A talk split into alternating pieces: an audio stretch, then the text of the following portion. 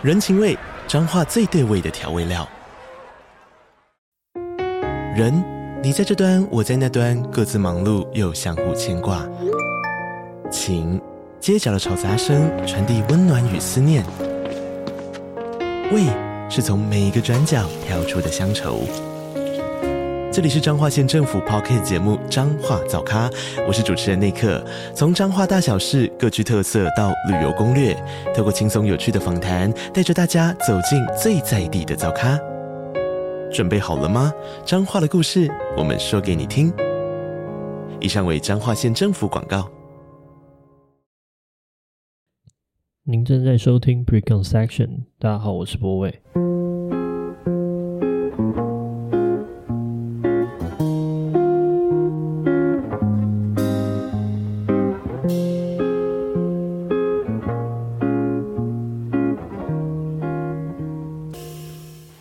欢迎收听今天的节目。今天其实我原本蛮早就开始要录了，但后来看了一下大家的信，然后就花了时一些时间想了一下大家的问题，然后我就重新再梳理了一下我今天真正可能会觉得我比较想要分享的东西是什么。对，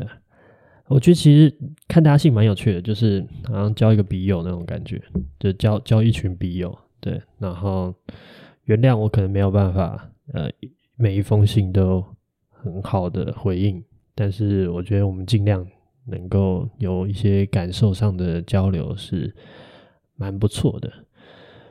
而且我觉得真的有时候透过你们的文字，我会重新再认识一件我可能过去我觉得我已经认识的事情，然后我也会有不同的感受。嗯，然后这件事情对我来说其实蛮蛮重要的。对，好，那我们来讲。今天我想很久，终于最后决定要讲的主题。呃，这周我其实有一个很有趣的活动，就是有一个艺廊呢邀请我去跟他们的艺术家做对谈。那简单讲，就是他们是一个呃，他们办了一个叫做 Yes Taiwan 的这个艺术家，年轻，好像不一定是年轻，反正就是。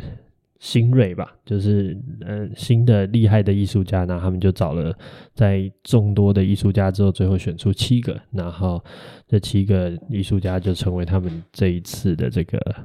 呃活动的赞助的对象，然后我就被邀请去跟他们的艺术家有来来有一个聊天的过程，那它是一个私下的空间呐、然后那个那个地方做的也蛮有趣的，就一坐进来呢，它就是一个三乘三乘三，就三三个椅子，然后围成正方形的状态，有点像是去那种 成瘾治疗的那种，就电影上看到那种成瘾治疗，然后大家站起来说：“大家好，我是博伟，我抽烟。”然后所有人就会用那种成瘾的方式回应他那种，就那种做法去做，但他就好像变成一种往内的交心的空间。嗯，除了这个做法很特别之外，我觉得我也我也见识到一种，嗯，应该说足够感性的人才能散发的一种能力吧。就是，嗯，其实我以往在外面跟别人聊天的话，你不是很容易去问到一些跟他内心的一些感受，或是他真实的一种情绪的状态，因为其实一般人并不那么容易去观察自己的。呃，情绪也好，或是呃各式各样自己一些枝微末节的一些状态也好，然后跟艺术家艺术家们聊天呢，就是他们每一个人都有自己的创作，自己的一些想法，或者是甚至有有人有点锵，就是呃这件事情导向的东西是，其实他们比你想比一般人更容易察觉自己的情绪。所以其实原本我我在想说，他可能会是一个有点一开始会有点小尴尬，因为大家都不认识，然后你必须要在很短的时间内聊到一些可能真的是很深刻的东西，感觉会比较困难。但是其实我觉得那个时候，当然有有，嗯，就是有一些气氛上的带动之外，我觉得其实每一个人大概都可以感觉到自己在，呃。自己在面对什么，或者是感受什么，然后很快就进入一个比较深层一点的讨论。然后我觉得这样子的效率是让我蛮惊艳的，因为过去以往，我觉得这件事情真的是不是那么容易发生的。对，然后这所以这个对谈里面有一件事情让我觉得最有意思，就是因为其实这些艺术家们大部分都比我比我小，然后很多可能还在念书或者是刚毕业。呃，我觉得这可能就是一种必然吧，就是他们都有属于他们自己的不同程度上的焦虑，然后有选择上的焦虑，或者是一些在意的东西的焦虑。呃，譬如说，可能有些人会觉得时间不够用啊，我觉得时间不够用是一个很很幸福的焦虑，因为代表你有非常多的欲望，或者非常想要做到的事情要去做。或是有些人会焦虑自己所做的作品，呃，这个时代有没有人能够理解，或者是看懂他的表达，就他的他的诉说到底有没有人能够听懂？我我觉得这也是一个很真实的焦虑，很就很值得焦虑的焦虑。然后或者是有些人也在想，到底一个艺术家的关系或者一个界定的关系到什么程度？那因为这些这些一切都涉及。呃，隐私，我就觉得，反正我就大概讲一下这种感觉。然后，呃，所以其实我觉得这样子的焦虑对我来说是，就突然我面对或是收听到非常多不同程度或者不同面向的焦虑，我突然觉得是有一种很强的感受，就是呃，因为其实我蛮喜欢这个，有一句话就是呃，齐克给我讲过一句话，他说焦虑是自由的晕眩。呃，这句话对我来说其实。好像蛮重要的，就是从过去到现在，自从我理解这句话之后，我觉得它好像给我一种解脱。那个解脱在于，就是呃，我可以在感受焦虑的那个 moment 里面，同时感受到我的自由。就是过去可能你在体验这种纯粹的焦虑的时候，你是非常困顿的，或者是你会觉得非常沮丧，或是有一种挣扎。但是你没有办法体验到这个焦虑背后，它所隐藏的东西是代表你此时此刻的一种绝对呃一种程度上的自由度。然后，所以这件事情对我来说，这句话点出来的东西，其实对我来说很珍贵。因为如果我能够意识到我的焦虑的时候，我就可以很有自信的让我自己知道，我自己同时也是呃自由的。嗯，所以。对这样子自由的人，或者是说焦虑中的人，换而言之就是自由中的人，我觉得真正要讨论的东西其实只有一个，就是，呃，所有的焦虑的来源就是你并没有，我认为啦，就是我的偏见嘛，我认为你在意非常多事情，或你可以选择非常多事情的时候，然后你做不出那个选择，或是你放不下任何一方，然后你产生的焦虑，譬如说。今天，呃，他有很多时间去，他觉得时间不够，他有太多想要做的事情。那他真正面对的问题是，他不知道他想要做的那些事情里面，他对他来说的优先顺序是什么。然后，这个哪一件事情重要一点，哪些事情不重要一点，哪些东西值得牺牲一下，哪些东西是真的他想要存在的，或者是他在讨论他的表达的时候，有没有能够让人听懂？但是事实上，他的焦虑可能。呃，是长成他想要做他的表，他期待有人听懂，同时他又想要维系，就是维持他自己的表达方式。呃，所以他其实也不一定这么 comfortable 去面对表达上的改变，他只是需要希望可能在他用原本方式表达的前提之下，他又可以找到他呃合意的观众。对，那所以对他来说，他可能没有办法理清的。呃，或者是他还在思考的优先价值优先排序，可能长得像是到底我需要让别人听懂多一点，还是我觉得我想要讲我想讲的话重要一点？我没有觉得哪一件事情比较重要，但是我就觉得就是这样的焦虑，其实背后隐藏的是我们某些时刻对某些价值观的优先顺序的排列，我们并不还不是很清楚。那我觉得这件事情其实是。我目前认为，对于所有焦虑的最合理的解释，就理性上来说，就当我们知道我们会焦虑的时候，我们其实很多时候面临的就是一些各式各样的选择。然后，这个各式各样的选择呢，就是让我们在此时此刻无法做选择的一个很重要的原因。但我觉得，当一个人能够明白，或是能够很肯认自己到底为什么用什么样的价值观，或者是用什么样的优先顺序、世界观里面来排序自己觉得重要一点的事情的时候，那个焦虑感应该会消失。因为对你来说，如果 A 重要一点的话，那你就会愿意牺牲一点 B 来完成一点 A。因为毕竟我们的资源是有限的，时间是有限的，这些事情都。不会改变，所以，呃，这一切对我来说，如果你能够排出一个属于自己在意事情的优先顺序的时候，当然这个顺序你可以未来在某一刻，呃，重新调整或重新呃 organize 这件事情。但是重点是，当你有这个顺序的时候，你就知道什么事情重要，那你就会知道，当你花时间在做 A 的时候。你牺牲掉的 B 是为了 A 而成全的。嗯，我我我刚好礼拜呃礼拜几啊？礼拜礼拜四吧，就是 跟我一个好朋友见面，然后这个朋友对我来说是一个很有趣的存在。就是我大概在我呃我大三的时候，就是我在奥美广告实习的时候就认识这个这个男生，然后这个男生是一个。某定程度上跟我蛮相像的人，但是我们好像走了一条蛮不一样的路。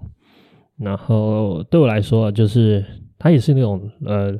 他也是逻辑很好的人，所以我们其实聊天起来是速度，我觉得他我们多多少少都跟得上对方的逻辑。然后我们当时是在奥美广告认识的，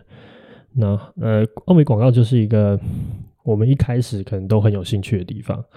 呃，他那个时候他有想要当广告创意，然后我还在奥美岛当，当 AE，当实习生的过程。然后那个时候我们认识之后，把我们的人生就刚好就是从此之后就是有交集之后就开始走一些不同的路线。然后随着他的发展，反正他最后就做到一些外商公司的高管，就是很厉害那种。对，然后他最近有一些。晋升的机会，或是要做一些人生选择的机会，那还有时候我们就会因为这样子的契机，我们又在再再见面再聊个天。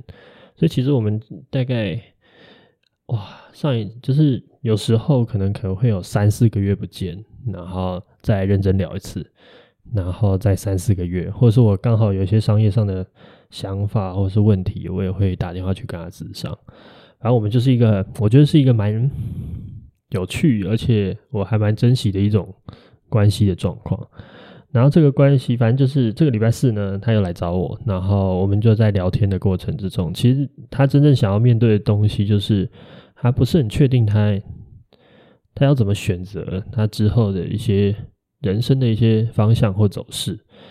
那当然，我觉得我也没有办法到呃足够，我也不是那种希望可以给别人人生方向的人。但是我觉得我那个时候只想要跟他讲一个事情，就是你要明白你自己，你今天做的所有选择，它就是一种交易。然后交易这件事情背后真正重要的意义，不在于这种交，呃，不是在于它好像是一种选择的代名词而已，而是交易的同时，它真正最有价值的东西在于，你知道你付出的东西是什么，以及你收获的东西是什么，呃。我不知道大家有没有理解我的意思，我不知道我讲的够不够仔细，但是一事情，我觉得最大的差别在于，如果你明确的知道这个选择是一个交易的话，那你就明白你要你要你要交出一些东西，你才能得到一些东西，而不是单纯的得到而已。譬如说，今天你认为做这件 A 的事情，譬如说你认为写剧本很重要，那你就知道它重要到你必须要放弃一些时间去。赚某一些钱，也许你就不能再继续打工，你打工的时数要减少，所以你很明确的知道这个剧本你要花两个小时写的时候，你影响的最大的本质在于你放弃了两个小时的薪水，那这两个小时的薪水就是你对这个剧本觉得多重要的一种象征。那换而言之呢，你也很清楚，当你决定要花两个小时写剧本的时候。你所做出来的选择背后象征的，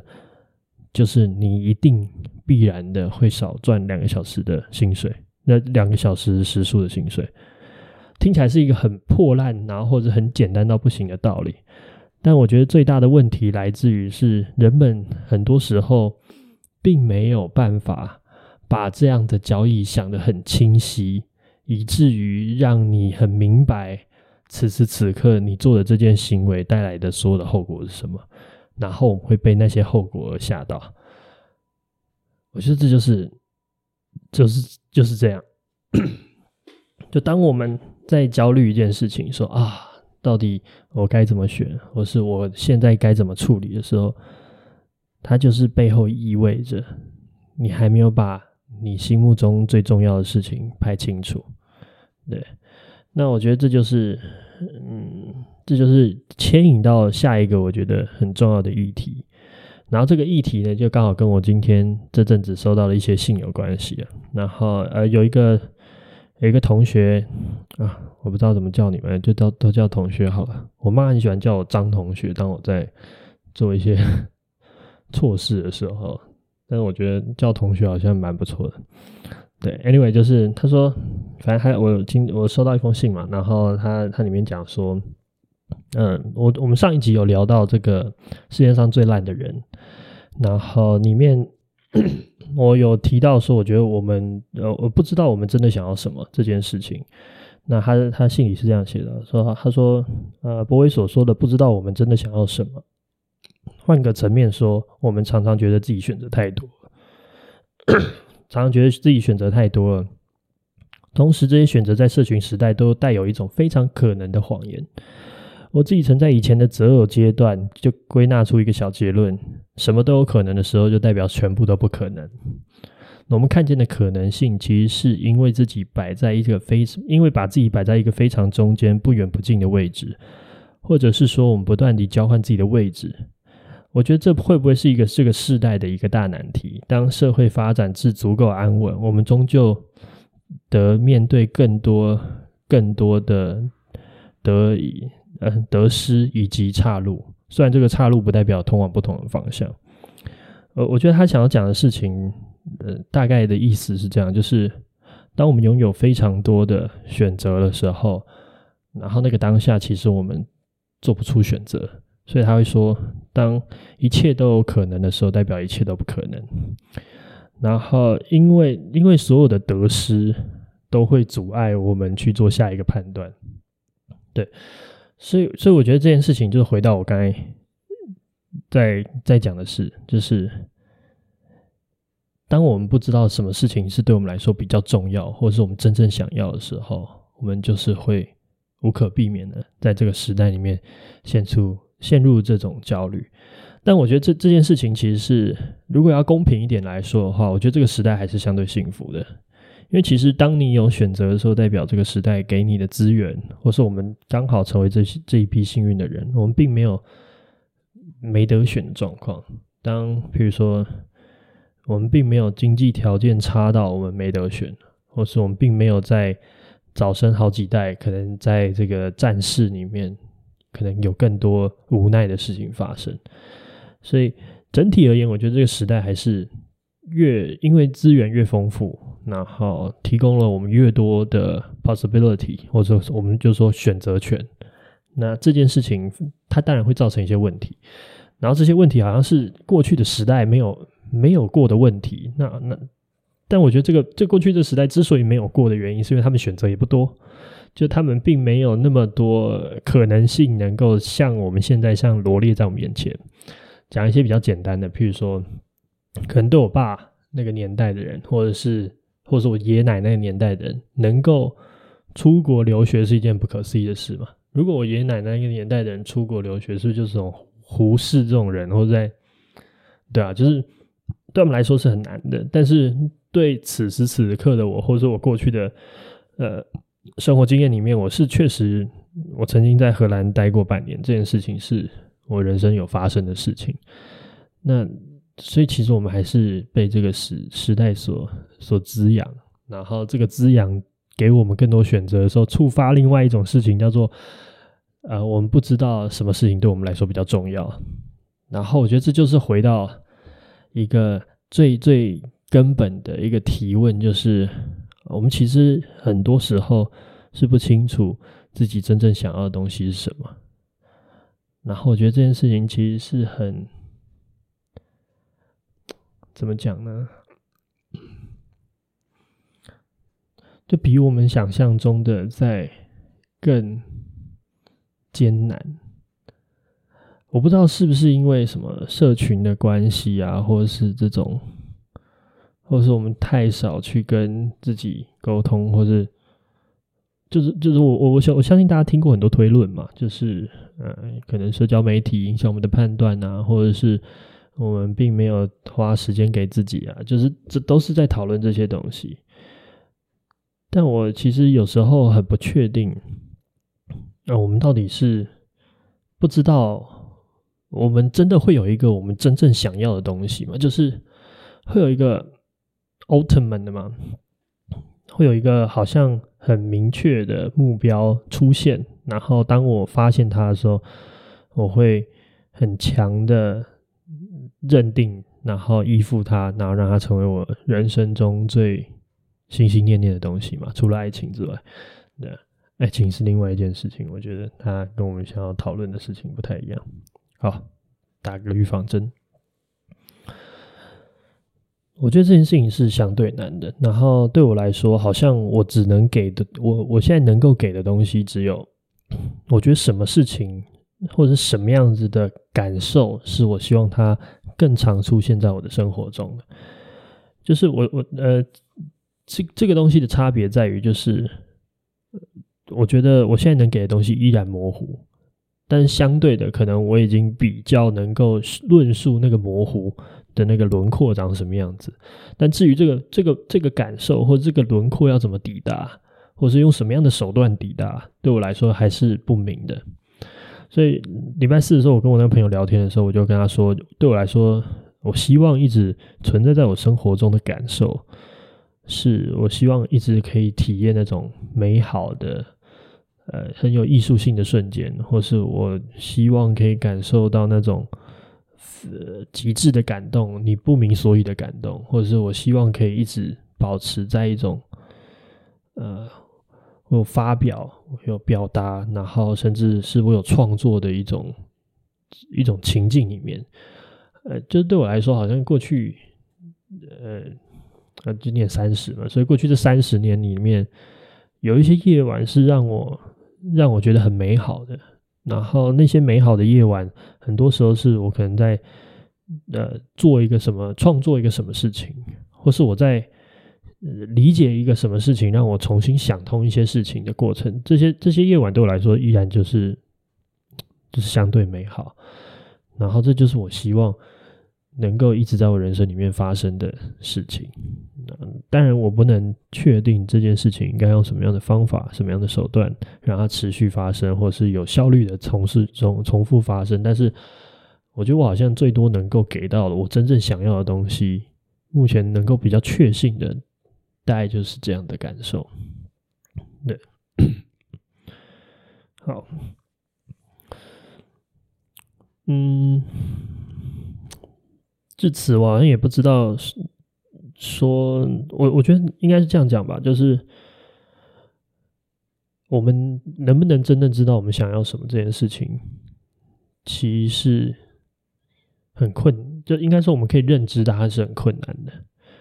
然后，甚至我们能够很肯奋、很很肯认的说的同时，我们也可能会被明天的自己推翻。但我觉得，好像我们能够做到的事情，就是不断的去试着去 check，然后也保持它会调整的可能。对。然后接下来还有一个东西，我也想要跟大家讨论，就是也是跟这个东西有关系，就是呃，因为这次呃，刚才那个一郎的活动，其实有给我们一个，你知道，就是有一个有一个主题吧。那主题大概就是在讲说，嗯呃，各位这个与谈人，就是我们呐、就是那个时候与谈还有四个人。那这与谈人怎么样处理自己的这个斜杠的这个身份，就是那多重角色这件事。那我觉得，我觉得多重角色这件事情，其实跟刚才前面讲到这个焦虑，或者是我们自己要什么东西是很有关系的。就我们会发现，就好像，嗯，我们很容易成为一个。就是应该说斜杠这个词吧，就是斜杠这个词，好像这几年，也不是说这几年，好像好好一阵子，反正我我有点忘了从哪一年开始，但是我印象中就是大概有一个，应该是一个美国，反正这个欧洲的学者呢，他发现这个世代呢很喜欢自介绍自己的方式是用那个 slash，就是那个斜杠这个这个这个词汇来说。比如说，他就会自我介绍说他是一个 student，然后 slash 呃 director，然后 slash 在一个什么呃 writer 这样子的状态，就是他发现呢，这个世代的年轻人喜欢用这种方式来介绍自己，然后所以他就认有点像 pick up 一种社会观察吧，然后就变成有一种斜杠青年啊，很多很多角色的东西。然后我记得我好像早期也被。也被一定程度上认定为一种斜杠青年，但我不是很清楚这件事情具体怎么发生，因为其实好像对我来说，好像我周围的朋友几乎没有一个人不斜杠，但是大概的状态就是有点像是说我在做这个 NGO 的同时呢，然后也做了自己的花店，然后也做了什么什么事情，然后这这些关系，然后就好像让我拥有非常多不同的身份。然后这件事情对我来说，第一个就是先讲清楚，我觉得它跟它跟我们想要做什么这件事情是有关系的。但我们发现它好像不是一个单独的状态，就是它并不是一个单独的职业能够满足我们所有想要的事情。譬如说我想要做 NGO 这件事情也是真的，跟我想要做一间花店这件事情也是真的，那跟我之后可能想要写东西这件事情也会是真的。那只是。现今的社会里面没有一个角色叫做呃 NG 花花店作家职业，就没有一个这样子的 title，所以以至于如果我需要我希望我被说明的时候，我必须要用 slash 这个这个标签，对。但我我后来仔细思考这件事情之后，我就觉得 slash 这件事情其实蛮 bullshit，就是原因是这样子，是你们去想一下，就是从过去的时代到现在。呃，我们会发现两件事情啊。第一件事情就是，呃，譬如说以早期的这种达文西啊、米开朗基罗来说，我们都知道他是非常全才的一个人。他可能会解剖学，然后会画画，然后会会很多我们现在可能不会擅长的技能。对，就是他们其实本身就有非常多非常多不同的职业。然后，可是我们也没有看他们好像用斜，所以如果按照道理来说，斜杠这件事情早就发生了，就你懂我意思吗？就是在达文西那个时代，他们就已经在斜杠了。那这件事情好像也不是这个时代才独有的方式。那那为什么这个时代会会出现这样子的呃介绍的状态呢？我觉得又跟另外一件事情，我发现另外一件事情有关系，就是呃。这个时，这个社会，就是或者说我们人类的历史来看的话，所有的职业或者所有的技术，随着人类的呃时间的长河慢慢的推进，所有的技术、所有的知识都会越来越多。譬如说，以前我们画画就是画画。那接下来画画之后，它就出现平面设计，然后还会有工业设计，或者是还会有呃建筑，或者还有各式各样的东西。所以一个设计的学院里面，它可能有好几种不同的设计种类。然后像我知道，就是呃，可能有些念平面的同学，可能也知道我在说什么，就是呃，像有些像日本出现一些，或是韩国，我记得好像是韩国吧，韩国出现那个专门教你怎么做 logo 设计的设计，就是当。一个学问或是一个知识或者一个技术，它的储备量丰富到一个程度之后，它就会开枝散叶。原本叫做绘师的或者是画家的人，他就会分下来变成设计师跟艺术家，变成什么跟什么。所以我觉得这就好像是一个时代的必然。我们透过，因为达文西那个时候想要知道的画画的技巧也没有现在的多。或他知道的解剖技巧也没有，解剖学的相关知识也绝对不会比现在丰富，所以在未来我们发现我们会创造很多细化细化的职业，然后就变成是，当我们用这些我们在描述自己的时候，或是我们在选择的时候，我们好像就会很容易的跨到另外一个职业。也许也许最早一开始只有一个东西叫做创作者，然后管他用画的、用石雕的、用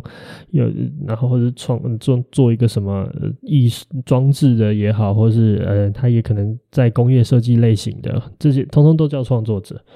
然后只是随着我们这个时代演进，它出现建筑师，出现呃工程师，出现 coding，出现这些一切的东西。然后就变成是过去，我只要跟大家说我是创作者，在过去的时代，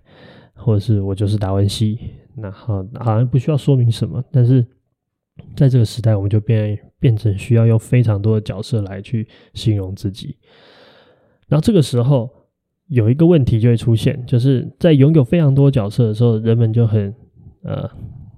很直觉式的反应，告诉问问问问大家说：那我们如何在各式各样的角色之中穿梭呢？然后，所以我觉得这个问题就突然对我来说就一点都不重要，因为对达文西来说，或者对米开朗基罗来说，他们有在担心怎么穿梭嘛？就他，他其实你真正要做好的，不是每一个角色所创造出来的那个社会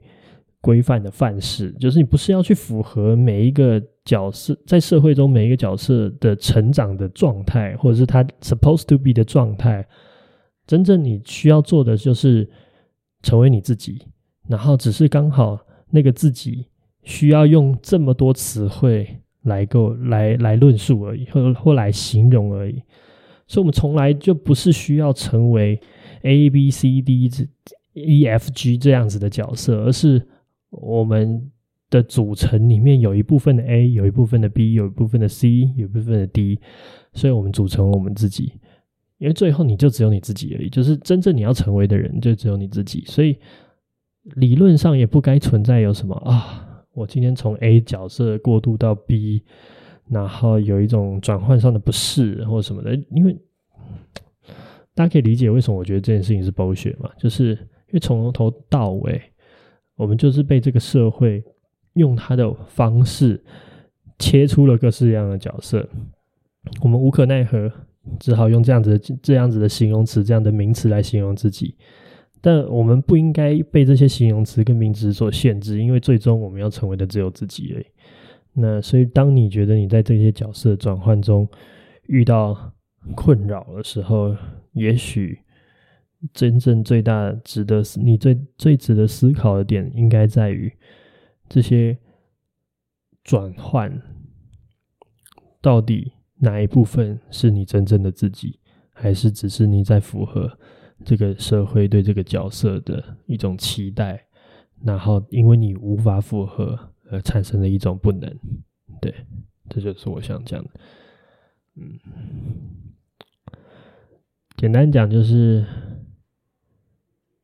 就是这样吧，就是我们。我们因为我们的就这整集呢，所想要讲的事情就是，我们因为我们不能知道我们自己要什么，或者我们发现我们有太多值得想要的，然后在资源在时间的限制之下，我们产生焦虑。然后对我来说，这样子的解就在于我们有没有办法排序出我们心目中的价值体系的优先关系。然后，同时，我们有太多选择的同时，之后也发生另外一件事情，就是我们可以成为非常多过去可能不存在我们父辈或是祖父辈的那样子的选择底下的人，然后配合上这个时代对我们的一种解析，我们被成为一种斜杠青年或斜杠中年的一种状态的时候，我们产生一种对角色符合，或者是我们觉得。它不够舒适的一种担心，但事实上对我来说，这个担心也超级不重要。对，好，那这应该就是今天想跟大家分享的。那最后我们来听一首歌，那歌名我们一样就把它放在呃介绍里面。大家晚安。